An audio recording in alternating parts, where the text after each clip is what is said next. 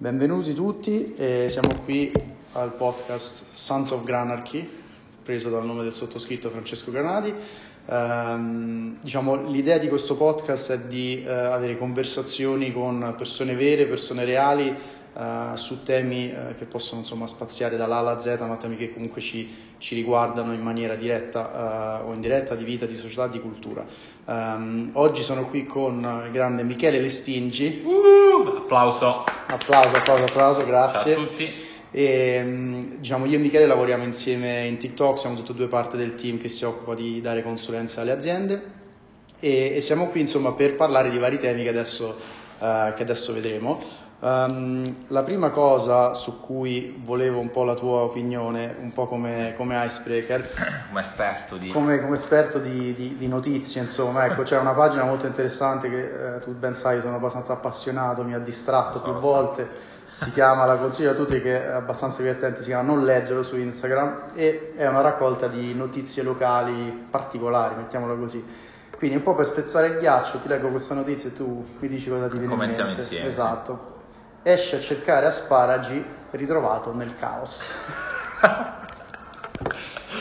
Dato- caos. Il caos, perché? Eh, Gli asparagi. Sai cos'è? Perché eh, ovviamente i giornali devono essere riassuntivi, no? Devono semplificare. Sannio. Caos cos'è? Il primo quotidiano di Benevento. Di Benevento. Pensa. Famoso per, per il caos. Eh, vabbè, eh, il caos cos'è? Cioè è, un- è una zona di Benevento, è un... eh, È un... cioè, cerca... Non avevo pensato Eh, a questo è nel, ca- nel caos, caos è magari una, Cioè, come un dire, eh, esce a, a cercare asparagi ritrovato a Città Studi a Esatto, Milano, bravo. però si chiama Caos. Caos, esatto. Questo ricordiamoci che è il primo quotidiano del Benevento, quindi eh, insomma ecco, pensiamo se non fosse il principale, l'ultimo che notizie riporta.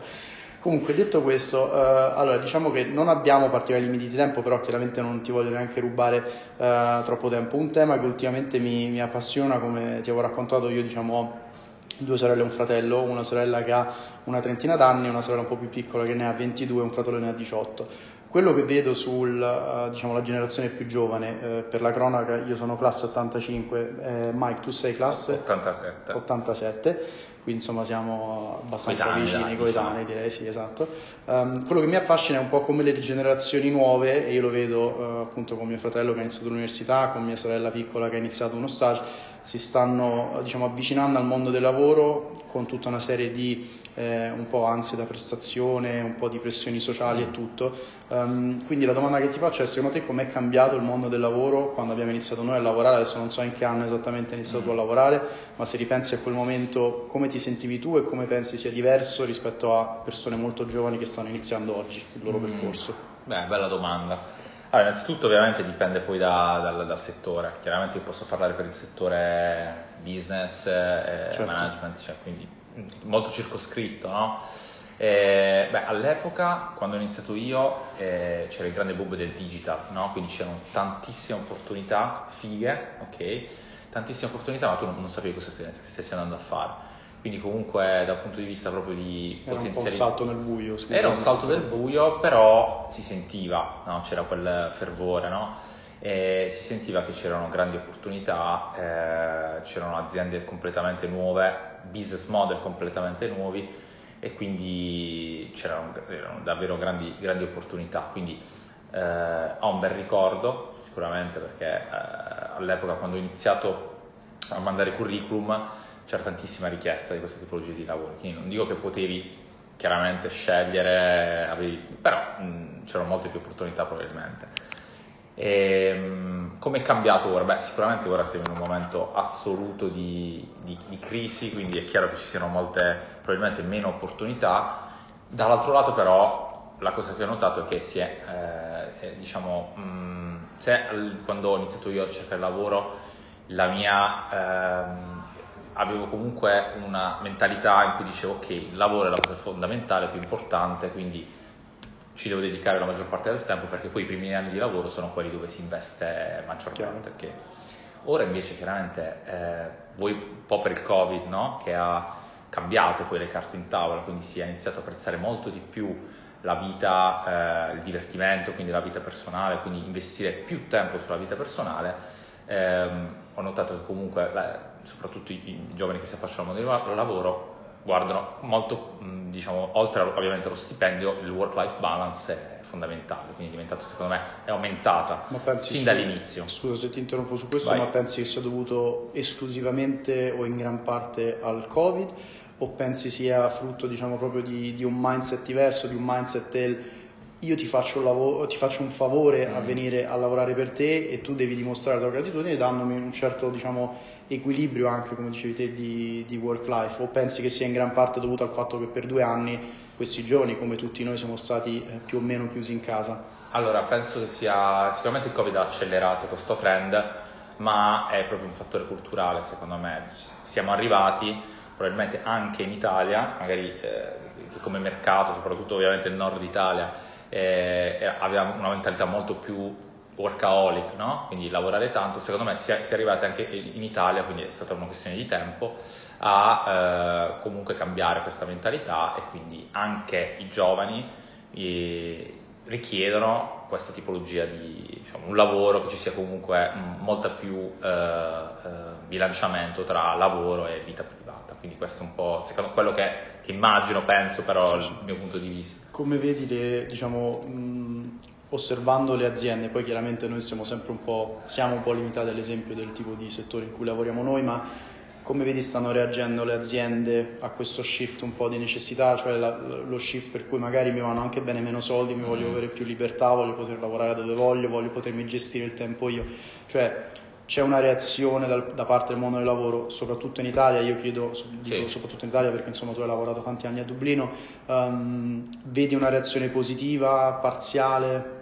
Sì, vedo una reazione parziale di alcune aziende che sono, chiaramente stanno eh, iniziando magari ad adottare modelli di lavoro un po' più flessibili, penso alla settimana da 4 giorni, settimana lavorativa da 4 mm. giorni, ci sono poche realtà ma stanno crescendo, quindi questo è un modo per andare incontro alle esigenze eh, delle persone e rendere magari anche più produttive. Eh, lo smart working chiaramente, remote working ehm, totale, quindi anche tantissime aziende che decidono di non avere uffici, chiaramente, molto più semplice per realtà più snelle, eh, più difficile per le grandi corporation, mettiamola così, che magari hanno già investito su, eh, su immobili. Quindi vedo una reazione, eh, ma se magari nella, durante il Covid pensavamo che ci sarebbe stata alla fine del Covid una, cioè il trend non sarebbe, eh, diciamo, comunque non ci sarebbe stata un'inversione di trend, quindi da, dal lavoro agile a quindi cercare di estendere il mm. lavoro agile come proprio modus operandi, eh, molte realtà in realtà stanno appunto tornando indietro, ovviamente stanno concedendo più flessibilità perché comunque le persone sono, eh, i lavoratori si sono abituati a questa certo. flessibilità, certo. però non è stato un, un percorso lineare, ecco questo è quello che, che sto vedendo. E eh, diciamo, tornando poi alle, eh. diciamo, alle, esigenze di cui parlavamo, eh, che vediamo in questa generazione più giovane, um, è una cosa che uh, secondo te, diciamo, visto dal nostro punto di vista, no? in questo caso soprattutto sì. dal tuo, è una cosa in cui uno li potrebbe definire, non voglio dire viziati, cioè c'è un mm. misto tra ammirazione e gelosia per una generazione che comunque si vuole prendere più diritti, vuole diciamo, farsi valere un po' di più magari di quanto abbiamo fatto noi, sicuramente anche aiutati nel male perché sono stati due anni di lockdown, ma sicuramente anche l'Italia è una pandemia che ha, come hai detto te, un po' preparato il terreno, lo ha reso mm, un po' più fertile certo. per una dinamica di questo tipo. Cioè, c'è, tornando alla domanda iniziale, c'è un po' più di ammirazione o, o forse un po' di, non voglio dire gelosia, la parola sbagliata, però di dire ragazzi siete giovani, dovreste farvi andare bene qualsiasi cosa, il mondo del lavoro mm. comunque è così, magari ci sono anche poche offerte in questo momento, quindi cioè, la gavetta l'abbiamo fatta un po' tutti, la dovete fare pure voi, punto. Allora, ti parlo per diciamo, il mio punto di vista. Certo. Mm, non sono invidioso, cioè nel senso non, non, vedo quella generazione, la nuova generazione che sta facendo il lavoro, che comunque ha accesso a maggiore flessibilità inevitabilmente. Non lo vedo in maniera invidiosa, non sono assolutamente geloso. Chiaramente è ovvio che quello che, che mi aspetto da una persona che eh, entra nel mercato del lavoro è un commitment eh, adeguato, ok? Quindi mh, mm, magari, eh, chiaramente tu parli di essere insomma, gente che possiamo chiamare viziata, no? mm-hmm. che magari ha molte più pretese, eh, non parlerei di, di, nuova generazione viziata, però sicuramente il fatto che si, è, eh, si vede il mondo del lavoro più in maniera funzionale rispetto anche alla vita eh, privata, quindi tu non sei non ti identifichi in quanto al lavoro che fai, che probabilmente è quello a cui eravamo, siamo stati abituati noi quando siamo entrati nel mondo del lavoro, no? Quindi c'è, secondo me c'è, eh, c'è separazione tra mondo del lavoro e vita privata. È chiaro che probabilmente si perde un, uh, anche il senso proprio di appartenenza alla, alla, alla, alla questa la tagliamo. Troppo serio non si, non si taglia non si taglia. No, no, vabbè no, no poi la tagliamo Ok, no, avevamo specificato che è tutto unedited, quindi beviti un goccetto di, di, di cochina bella fresca Ehm, ok, no, una, è troppo difficile. Una, no, no, no, allora andiamo su, su, cose più, più, light e più personali, meno diciamo punti di vista. C'è stato un momento in cui nella tua carriera, tu, tu che in che anno hai iniziato a lavorare? Io nel 2012, sono 2012-2013. Quindi diciamo dal 2012 ad oggi, soprattutto immagino nei primi eh. anni, ci sono stati dei momenti in cui tu diciamo ti sei sentito, uh, la, la, dico esagerata, è sfruttato in malo modo da un datore di certo. lavoro e se sì come hai reagito? Perché questo mm. per eventuali ascoltatori giovani di una generazione più giovane che oggi si trovano a compiere comunque gli stessi mm. passi che hanno compiuto tante altre generazioni ma in un contesto diverso, magari sapere come hai gestito tu la situazione, sapere come l'abbiamo gestita noi può essere utile e risposta poi alla, risposta alla domanda è c'è qualcosa che faresti diversamente oggi con Assolutamente, il, sì. insomma, il bagaglio che hai chiaramente allora sì più che sfruttato non, non mi sono magari sentito apprezzato soprattutto nella fase iniziale eh, del mondo del lavoro dove tu non hai benchmark, non hai quella self-confidence che hai dopo che magari hai più anni di esperienza perché hai avuto magari diversi manager e, quindi diversi stili di, eh, manageriali che eh, quindi ho potuto fare il confronto, no? eh, che secondo me è fondamentale.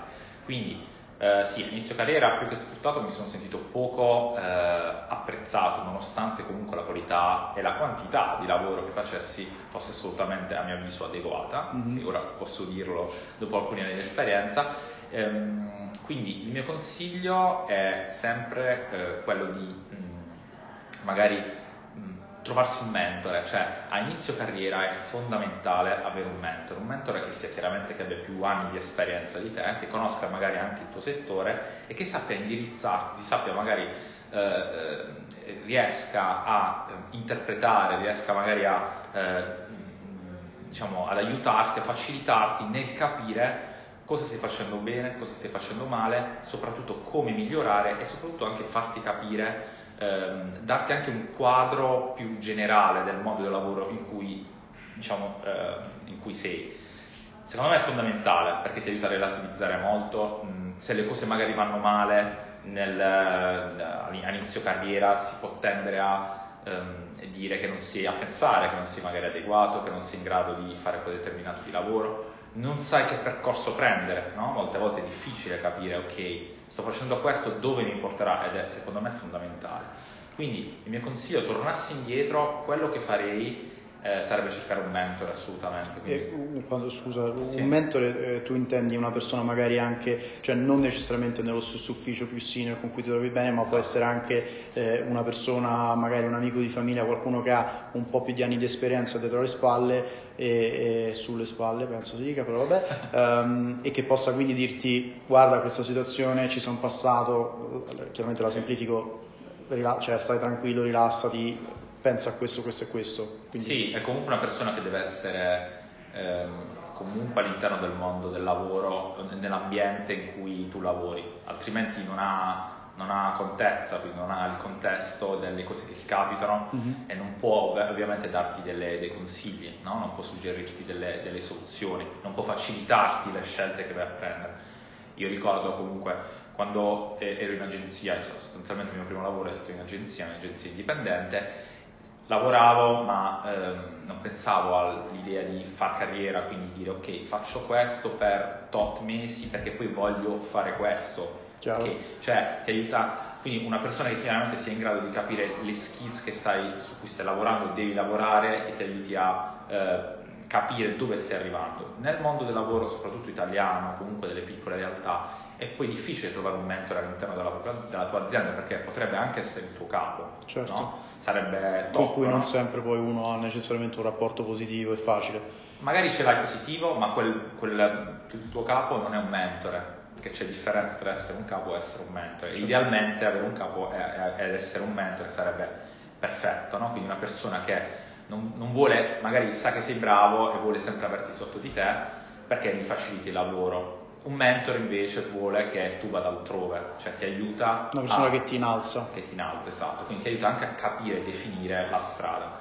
Um, le, le, realtà in cui ho lavorato, in cui lavoriamo ora o quelle eh, in cui ho lavorato a Dublino, eh, si riesce a trovare, è più facile probabilmente, è una questione anche di cultura, a trovare un manager che è anche tuo mentore, che ti aiuti a migliorare. Quindi, diciamo, per tornare alla tua domanda iniziale, così poi non divago troppo, avere un mentore è fondamentale. Cioè, io, ad esempio, amo dare consigli, mm-hmm. eh, tipo alla mia ragazza, che era prima nel mio settore quando è entrata nel mondo del lavoro, era un po' spaesata. Quindi non le ho detto cosa doveva fare, l'ho aiutata a capire cosa volesse fare. Secondo me è fondamentale, sin dal, cioè, probabilmente dall'ultimo anno di università. Non tutti abbiamo le idee chiare, quindi eh, anche se abbiamo le idee chiare, comunque è fondamentale secondo me riuscire a trovare una persona di cui fidarsi. E la cosa bella che hai detto è la differenza tra dire cosa devi fare e farti capire cosa, qual è la strada esatto. migliore per te, che poi forse è un po' la differenza, se vogliamo sempre semplificarla, tra un capo che ti dice fai quello e un mentore che ti dice tu non devi fare niente,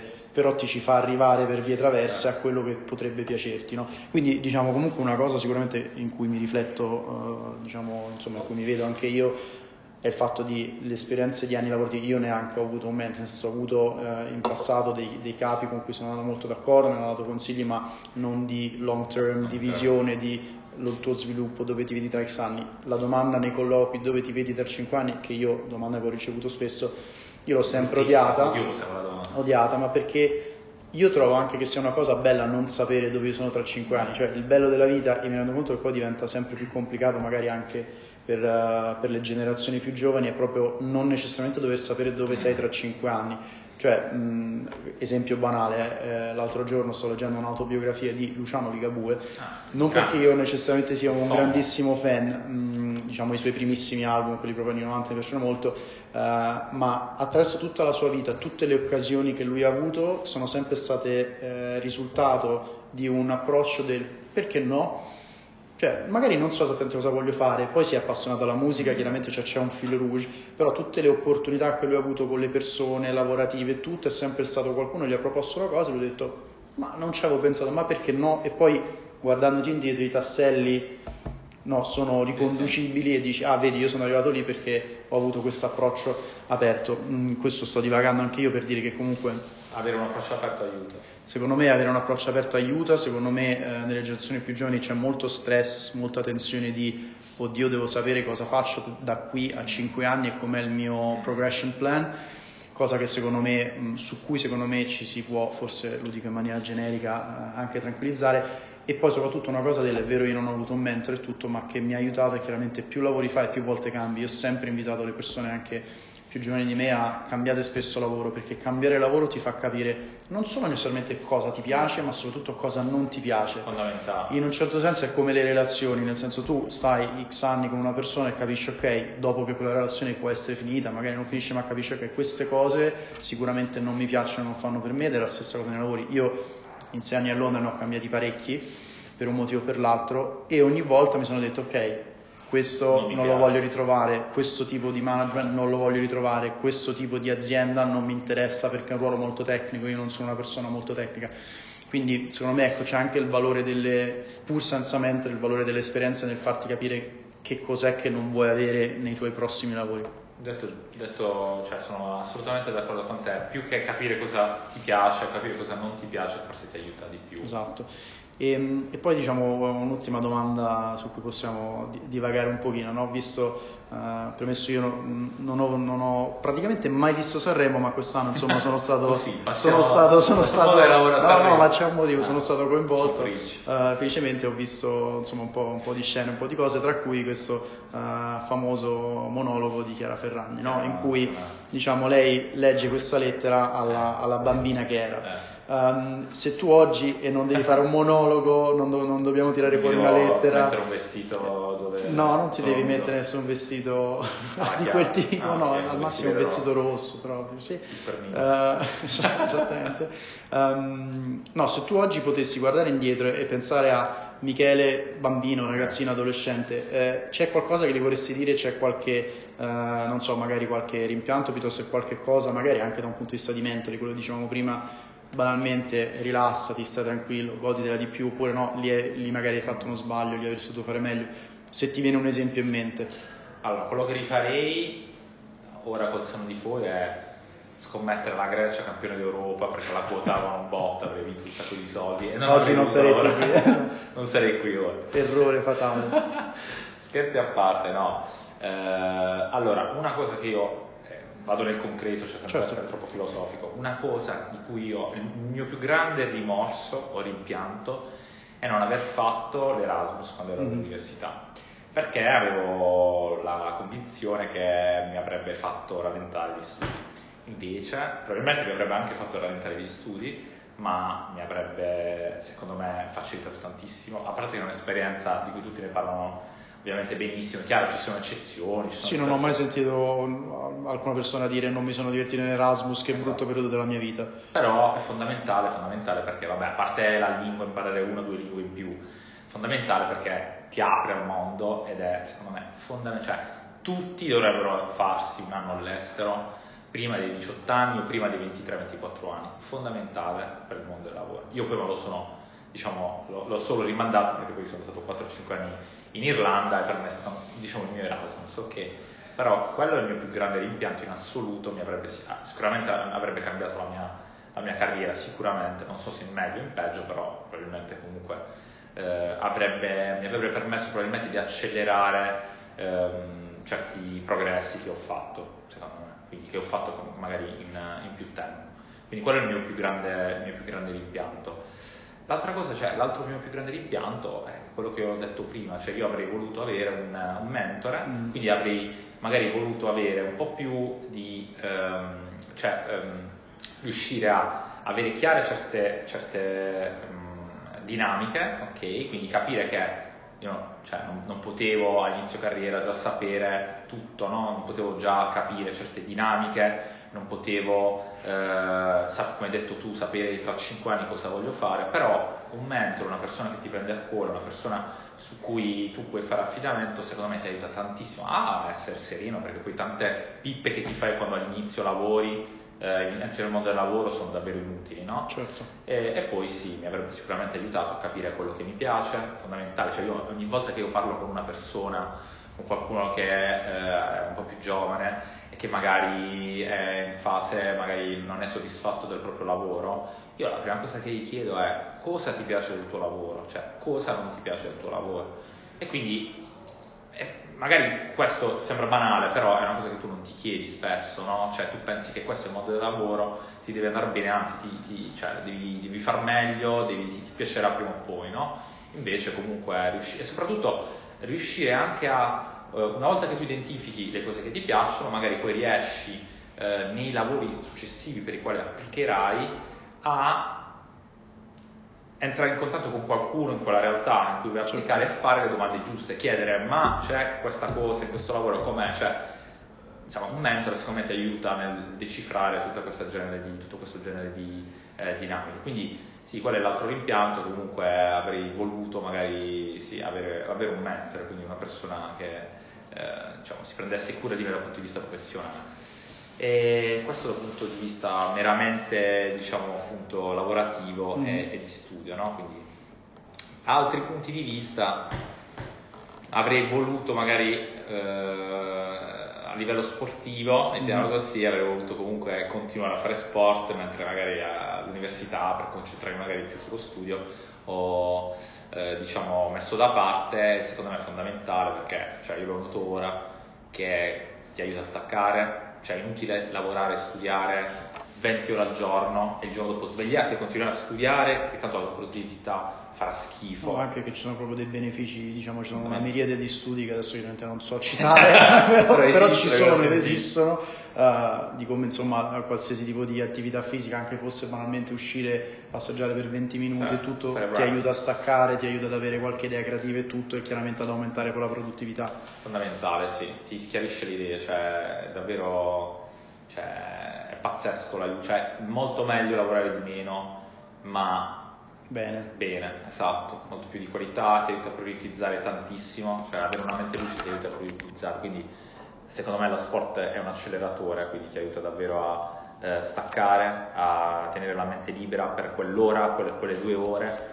E poi se insomma poi ti svegli il giorno dopo sei molto più produttivo, quindi, quindi secondo me questo è fondamentale, che poi rientra sempre nella sfera lavorativa, vuoi o non vuoi, no? Sì, questo, sì. questo, però sì, poi vabbè, diciamo che eh, noi se uno parla di rimpianti volendo ne, ne puoi trovare dai sì, macro ai micro eh, ad certo. infiniti, cioè per esempio il tema dell'Erasmus, io pur essendo stato comunque ho studiato due anni a Vienna e ho vissuto lì e un anno ad Amsterdam ho vissuto lì, ti posso dire per carità esperienza fighissima ma non è l'Erasmus, perché non è l'Erasmus come essere andato a Dublino a lavorare, perché non è quella mentalità del vai lì per tre mesi o sei certo. mesi, ti diverti, fai il fuoco e poi torni dove stavi prima insomma è una dinamica molto diversa, anche le persone con cui sei a contatto eh, sono chiaramente in un'ottica Erasmus di massimizzare quel periodo di vita, che poi alla fine è quello che magari ti prolunga un po' no, quando finirai gli studi, quello per carità è vero, però ti dà delle esperienze particolari che possono essere magari paragonate, no? in America spesso fanno il sabbatical, mm. che qua per esempio no, io l'avevo picciato anche a... Eh, che detto? No, no, l'avevo... Una calcio in culo. sì, no, la, no, l'avevo, l'avevo picciato, ne avevo parlato con mia sorella eh. e eh, mio fratello piccolo, dico ma perché tra che finisci scuola, inizi università, perché non ti prendi... Ah, okay. No, no, no, non l'avevo picciato uh, in ah, tipo qualche azienda, pensando No, no, no, no, no, no non ho mai avuto il coraggio di... Eh, c'è il... come si chiama? L'anno... ti puoi prendere un anno teoria, no? Per legge in Italia. Cioè, sì, potresti. Potrei, potrei, sì, facendo un po' di casini forse. No, no, ma io pensavo soprattutto ai giovani perché molto spesso a proposito di quello che dicevi tu di um, cioè dare dei consigli magari ai più giovani capendo che cosa ti piace e cosa non ti piace, secondo me ci sono anche delle idee che poi diventano più chiare un po' per il percorso di lavoro che abbiamo fatto noi, un po' per l'esperienza, un po' per la maturità sicuramente rispetto alla persona che esce da scuola e magari anche delle idee no, un po' improntate dai genitori che possono essere quelle di mio padre ha fatto quello, mia madre ha fatto quello, oppure loro, diciamo, i miei genitori mi hanno spinto un po' verso questa cosa, ma non, non ci si ferma neanche mai un attimo a pensare, ok, ma io sono questo, cioè a me piace fare questa cosa. Quello è uno dei rimpianti che ho, io ho perso tanto tempo all'università perché non sapevo bene cosa dovessi fare a proposito di... Economia. Io ho iniziato con economia, ho fatto due anni, Um, non era per me, avevo fatto parecchi esami di, di, legge, quindi dopo comunque due anni di facoltà di economia ho detto vabbè, eh, per non buttare questi esami di legge che erano stati pure difficili, privato, pubblico, commerciale, um, dico provo a fare legge, vado a fare legge e mi ritrovo in un incubo peggiore perché eh, diciamo io ho grande ammirazione per chi è riuscito a fare queste facoltà. ti paghiamo, eh, eh, quando ti paghi dici te li meriti. Cioè, eh, eh, esatto, notaio, esatto, esatto. E, e poi alla fine diciamo un po' perso così eh, sempre perché avevo dato parecchi esami mh, che, mi sono, che, mi potevano riconoscere in un'altra università dove poi sono finito a fare scienza della comunicazione che è un po' no, la, cioè, per, l'ultima, per, spiaggia. l'ultima, spiaggia. almeno per me lo era stata, ci però ci scusiamo, no ma eh, io sono il primo ad averla fatta e a me è piaciuta tantissimo e obiettivamente essendo comunque una persona che eh, cioè, mi sono sempre piaciute più le materie umanistiche, improvvisamente mi sono trovato ad ingranare la marcia, a fare esami che mi piacevano, chiaramente più facili. no, tutti no, però eh, una media buona e chiaramente lì diciamo che tornando indietro mi sarebbe piaciuto più ascoltare, cioè prendermi tempo per ascoltare me stesso e dire vabbè, ma tu veramente vai a fare questa roba di matematica finanziaria, di microeconomia, di macroeconomia, tu veramente ti vai a leggere il tomo di, di diritto pubblico Assolutamente no. Avevi qualche cugino più grande che aveva fatto economia e volevi provare un lavoro, no? No, no, no, diciamo che i miei genitori, appunto, mio padre aveva fatto economia, ha detto nella serie se non sai esattamente di cosa ti puoi occupare perché non provi a fare, alla fine sì c'è matematica ma non è traumatica. per me è stata assolutamente... Forse ai tuoi tempi, no? assolutamente, assolutamente un trauma. Hanno inventato delle nuove formule. Sì, sì. Incluso le famose esame di microeconomia, eh, c'era un mio collega all'epoca, era veramente bravissimo, eh, proprio forte forte a Tor Vergata all'inizio.